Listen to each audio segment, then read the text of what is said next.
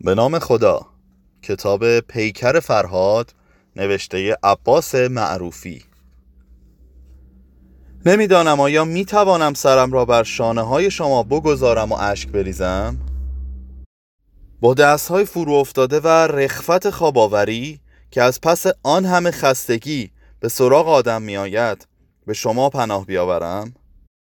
در حالی که سخت مرا بغل زده اید و گرمای تن خود را به من وامی گذارید گاهی با دو انگشت میانی هر دو دست نوازشم کنید و دنده هایم را بشمارید که ببینید کدامش یکی کم است. و گاه که به خود میایید با کف دست ها به پشتم بزنید. آرام. بیان که کلامی حرف بزنید یا به ذهنتان خطور کند که من چرا گریه می کنم چه مرگم است؟ بیان که بپرسید من کم از کجا آمدم و چرا اینقدر دل دل می‌زنم؟ مثل گنجیشکی باران خورده. نه دیگر نمی توانستم بعد از آن سفرهای دور و دراز بعد از آن همه سال تنهایی و دوری از چشمهای براق و سیاهی که با یک نگاه از پشت روزنه خانهش زندگی مرا به آتش کشیده بود دیگر نمی توانستم سرگردان بمانم. آنچه را که میبایست از دست می‌دادم داده بودم. خودم را فنای چشم هایی کرده بودم که شاید از پیش هم زندگی مرا زهرالود کرده بود. و انگار به دنیا آمده بودم که در هجران چشم های سیاه و براق بسوزم. به جستجوی آن چشم ها در گردونه ای افتادم و تاوانی پرداختم که شاید در توانم نبود. بیان که اختیاری از خود داشته باشم در کاروانی از قلم ها و رنگ ها در لابلای ذرات گل اخرا و سبزینه و لاجورد و رنگ انار شهر به شهر می رفتم تا تصویرم را نقاشی روی قلمدانی بکشد و عاقبت در جایی که اصلا فکرش را نمی کردم اسیر نگاه های وحشی و معصومانه مردی شدم که شاید از پیش او را ندیده بودم. این دیگر از بد حادثه بود یا نه اتفاقی بود که سرانجام باید میافتاد. لباس سیاه بلندی به تن داشتم با چینهای مورب مثل خطوط مینیاتور. و آن پیرمرد قوزی عبایی به دوش داشت و شالی دور سرش بسته بود. شبیه جوکیان هندی پاهایش را در هم گره انداخته بود و جوری قوس کرده بود که نقاش زیاد معطل نکند. انگشت سبابه دست چپش را به حالت حیرت به لب گذاشته بود و به زمین خیره مانده بود. و حالا خیره بود. من با گل نیلوفر کبودی به طرفش خم شده بودم و نقاش داشت زیر سایه دیوار آن خانه قدیمی تصویر ما را روی قلمدان می‌کشید. در برابر ما خانه کاهگلی کوچکی بود که از شهر محجور مانده بود تک افتاده و غریب و درست در لحظه ای که من این پا و آن پا می کردم که گل نیلوفر را به پیرمرد قوزی بدهم ناگهان چشمم به صورت مردی افتاد که از دریچه کوچک آن خانه کاهگلی خیره من شده بود.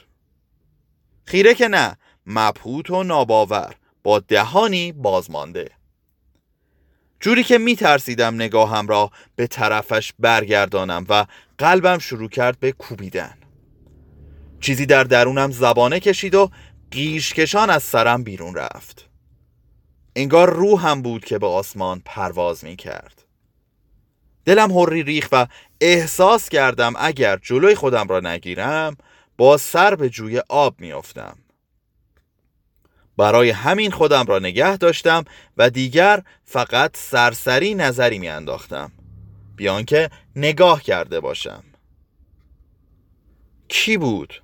از کجا میشناختمش و کجا گمش کرده بودم؟ آیا او هم مرا می شناخت یا به یاد می آورد؟ آیا سالها به جستجوی من دویده بود و خود را به آب و آتش زده بود اما حالا باور نداشت؟ یا اینکه چشمش ناقافل کار دستش داده بود و نمی‌دانست چه کند شاید هم مثل من فکر می کرد خدایا چقدر آشناست از خوشحالی چشمهایم برق زد دیگر چه فرقی می کرد که او را می شناسم یا نه؟ مهم این بود که او به من فکر کند و حالا داشت به من فکر می کرد به لباس سیاه چیندار کهنم به موهای سیاه نامرتبم که همین جور روی سرم کپه شده بود و چند پر روی پیشانم چسبیده بود. به گل نیلوفر کبودی که در دست راستم بود یا چپ اصلا چه فرقی می کرد سعی کردم جلوی لرزش دستهایم را بگیرم و او همه قدرتش را در چشمهایش ریخته بود که سیر نگاه کند. مثل سوزن مرا به جایی در فضا دوخته بود که نمی توانستم تکان بخورم. دیگر حتی توان پلک زدن هم نداشتم. می‌خواست با چشمهایش یک باره مرا ببلعد و آرام بگیرد و به این فکر کرد که لابد من به یاد شخص قایبی افتادم خوب که دقت کرد دانست به یک پرده نقاشی نگاه می کند شاید به خاطر رنگ پریدگی و حالت خسته صورتم احساس کرد بسیار افسردهام.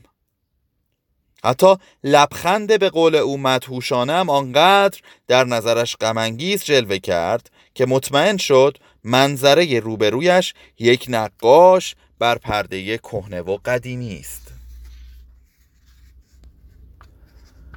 دوباره سرابهای مرا ورانداز کرد و باز که نگاهمان گره خورد قلبم شروع کرد.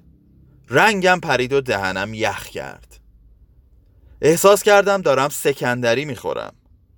خودم را نگه داشتم و نگذاشتم چشمم به دودو بیفتد اما کار از کار گذشته بود.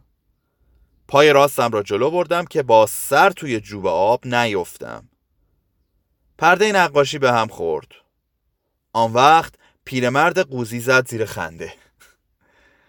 خنده سرد و آزاردهنده ای که حتی کلاغها را بر شاخه درخت های دوردست پر داد من در ذهن او گفتم خنده سرد و آزاردهنده. اما او گفت خنده خشک و زننده که مورا به تن آدم راست می کرد یک خنده سخت دورگه و مسخرآمیز کرد بی آنکه صورتش تغییر بکند. قد راست کردم که او را واضح ببینم اما دریچه را بسته و رفته بود و پیرمرد هنوز میخندید. نقاش قلم مویش را رها کرد و گفت که مسخره است. من سعی کردم که به حالت اول برگردم اما گل نیروفر از دستم افتاده بود و با آب رفته بود. حراسان بودم. نمی‌دانم چرا میلرزیدم. انگار که از خوابی طولانی پریده بودم و چیزی را به خاطر نمی آوردم پیرمرد قوزی چشمهایش را درانده بود و موهام را در پنجهش می فشرد. نمی‌دانم چه مدت با آن حالت بودم. فقط به یاد دارم که هوا تاریک شد و من به او فکر می کردم با آن چشمهای سیاه و نافذی که خستگی و افسردگی در آن موج می‌زد و نشان می‌داد که او با همه آدمها فرق دارد. برای دریدن نگاه نمی کند نشان می‌داد که او در طلب چیزی است که شاید در وجود من است. از من استمداد می کرد به لباس، مو، چشم و همه اجزای بدن من نیاز داشت. انگار می‌خواست به نوجوانی، کودکی و نوزادیش برگردد. نیازش را به مهر مادرانم میفهمیدم. انگار که بخواهد به بطن من برگردد. به درون من به گرمای رحم من. جایی که انسان چنبره می‌زند و در خون خود دایره وار میچرخد. و این چرخه بی سرانجام زندگی در این خواسته او خلاصه می‌شد. با دو دست گرد و خاک را پس می‌زد که تصویری روشن ببیند. اما هر ثانیه که میگذشت تصویر تیره می‌شد و او آسیتر و ناتوانتر در حیرت بیشتری فرو می‌رفت. من چه می توانستم بکنم؟ در شهری زندگی می کردیم که خانه های کاهگلی داشت. با دیوارهای کوتاه که می‌شد از روی این بام به روی آن بام جست. با بازی های کودکانه من که یکی شاه می‌شد و دیگری بچه خیاط. من هم دختر پادشاه بودم و بچه خیاط می‌خواست دختر پادشاه را بگیرد. افسار کر اسبش را دور دست های کوچکش پیچانده بود و کر اسب بیتابی می‌کرد شاه گفت بچه خیاط ستاره های آسمان چند است؟ بچه خیاط گفت قبله عالم موهای اسب من چند است؟ شاه انگشت سبابش را به سوی او گرفت و گفت بچه خیاط مرکز زمین کجاست؟ پسرک دنبال سنگ میگشت. من سنگی از پشت تخت پادشاه برداشتم و به او دادم. میختویله افسار کره اسب را به زمین کوبید. شلوارش را بالا کشید و محکم جلوی پادشاه ایستاد. اما کره اسب بیتابی می کرد آن طرف میدانچه که ما در آن بودیم یک نقاش تصویر پیرمردی قوزی را بر پرده می نشاند قلم در رنگ می‌زد و برگ های خشکیده سرو را سبز می کرد آفتاب تند میتابید و عرق از سر و روی ما میچکید. کره اسب بیتابی می‌کرد و صدایی از دل زمین خبر از حادثه ای شوم می‌داد که نمی‌دانستیم چیست. شاه گفت آفرین بچه خیاط از مشرق تا مغرب عالم کسی را به دانایی تو ندیدم. آفرین نصف تاج و تختم را به تو بخشیدم سرزمینم را ناگاه ادهی شمشیر به دست میدان را فتح کردند و دمار از روزگار آدمها درآوردند. من که بزرگتر بودم فرار کردم از کوچه ای به کوچه دیگر می گریختم و آن تشنه ها به دنبال من می تاختند.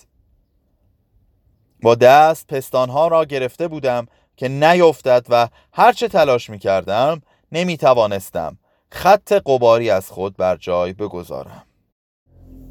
پس آهو در دشت چگونه آن خط پرپیچ و تاب را به جای گذاشته بود؟ یادم نیست چقدر دویدم. فقط به یاد دارم که وقتی دوباره پا به میدانچه گذاشتم دیگر نای رفتن نداشتم. هیچ کس آنجا نبود و من نمی‌دانستم چه کار کنم. به کدام کوچه بایستی پا میگذاشتم که ناگاه با یکی از آنها مواجه نشوم؟ آیا می بایست شادی های کودکانم را فراموش می کردم و در آن سالهای بلوغ و جوانی به دنیای وحشی بزرگسالان پرتاب می شدم که مدام دستهام را زبدری جلوی سینهام بگذارم پاهام را جمع کنم و دور خود مچاله شوم؟ چقدر وقت داشتم؟ چرا زمین باز نمی‌شد که مرا ببلعد؟ زمان ایستاد و خورشید وسط آسمان میخکوب شد. نمی‌خواستم قلبم بایستد در یک لحظه تصمیم خودم را گرفتم. پا به درون پرده نقاشی گذاشتم. گل نیلوفر کبودی از کنار جوی آب چیدم و جلوی پیرمرد قوزی خم شدم که گل را به او تعارف کنم. سر بلند کردم. آنجا آفتاب یکور شده بود. گاه نسیم خنکی میوزید و کلاخها داشتند به خانهشان برمیگشتند. آن وقت تشنه ها سر رسیدند. له له زنان و پریشان در جستجوی دختر پادشاه شمشیرهایشان را در خاک فرو کردند و درمانده زانو زدند. زیر چشمی نگاه کردم. سه نفر بودند با لباسهای پشمی و سربندی که امتدادش در یقهشان فرو رفته بود. نمی‌دانم چطور در آن گرما تاب لباس پشمی تیر رنگ را داشتند. با دشتاشه های زیره رنگ بی آنکه کفشی به پا داشته باشند. نفس نفس می زدند و بوی تند عرق تنشان اذیتم می کرد اما نمی توانستم تکان بخورم. بچه خیاط و پادشاه کجا رفته بودند؟ کدامشان تعلق خاطر بیشتری به من داشت و کدامشان حالا زنده بود؟ پیرمرد قوزی چطور فرار کرده بود و چرا نقاش پرده نیمه کارش را نبرده بود؟ چند کلاق در منظره دوردست پرده نقاشی قارقار کنان گذشتند انگار که بخواهند مرا لو بدهند آن سه مرد به بالای بام ها نگاه کردند. آفتاب مثل نیزه در چشمهایشان فرو می رفت و لابد صدای سیر سیرک ها در فضا موج می‌زد. نقاش رفته بود و پیرمرد قوزی دست از کتک زدن من برداشته بود. همانجا نشستم و به دریچه کوچک آن خانه کاهگلی خیره شدم. آیا باز او می آمد؟ آیا دریچه را می گشود و به من ظلم می زد؟ همینقدر اگر دریچه را می گشود شب تارم سهر شده بود هرچند که هوا تاریک می شد و دیوار یک پارچه در سیاهی فرو می رفت چقدر دلم می‌خواست آن صورت استخوانی و نحیف را بر دامنم بگذارم و به آن چشمهای سیاه براق نگاه کنم چقدر دلم می‌خواست او را در آغوش بگیرم و مادرانه نوازشش کنم. بیان که خود چشم بر هم گذارم بگذارم تا صبح ابد بخوابد. مطمئن بودم که دریچه باز می شود و من باز آن چشم را می بینم مثل اینکه پیرمرد قوزی فکرم را خوانده بود. به طرفم آمد. انگشتهایش را در موهام فرو کرد و مرا با خود کشید. ناچار روی زانوهایم بلند شدم بعد برخواستم و به دنبالش راه افتادم. از آن زمان نه یک روز نه دو روز بلکه سه ماه. نه درست دو ماه و چهار روز مثل مرغ سرکنده در فراغ او پرپر زدم و در تبی عجیب سوختم. دو ماه و چهار روز ما از جایی به جایی می رفتیم از روی این قلمدان به روی آن قلمدان. دیگر نمی توانستم می‌خواستم بگریزم اما چرا تا آن روز به این فکر نیفتاده بودم؟ شاید جایی نداشتم یا انگیزه ای در کار نبود. و حالا آیا می توانستم؟ آیا کسی باور می کند؟ همه درد این بود که یا می‌خواستند آدم را بپوشانند و پنهان کنند و یا تلاش می‌کردند لباس را بر تن آدم جر بدهند و ما یاد گرفتیم که بگریزیم. اما به کجا؟ مرز بین این دو کجا کجا بود؟ کجا باید می ایستادیم که نه اسیر منادیان اخلاق باشیم و نه پرپر شده دست درندگان بی اخلاق من که تا آن روز جز کار تکراری تصویر شدن بر قلمدان به هیچ کاری آشنا نبودم. حالا یاد گرفته بودم که از پرده نقاشی یا جلد قلمدان بیرون بیایم و از کار دنیا در حیرت باشم. به جستجوی چشمهایی را بیفتم که به زندگی من معنا داده بود. هیچ کس سراغی از او نداشت. هیچ نشانی از او نبود. دیواری نبود پنجره نبود چشمی نبود. درخت سروی بود جوی آبی بود پیرمرد قوزی بود و من بودم. حتی گل نیلوفر را هم آب برده بود. به هر طرف نگاه می کردم زمین های ترک خورده و تشنه می دیدم که نشانی از زندگی یا رد پای انسان در آن به چشم نمی خورد. کاش یک نفر از پشت پنجره مرا نگاه می کرد و آیا این آرزویی محال بود؟ آنقدر شبها به ستاره ها نگاه کردم که شاید او هم به آسمان نگاهی انداخته باشد هر چند گذرا. آنقدر به پرنده ها چشم دوختم که شاید از بالای خانهش گذر کرده باشند. و آنقدر به نسیم سلام کردم که شاید صدای مرا به گوش او برساند ولی کمترین اثری از او نیافتم.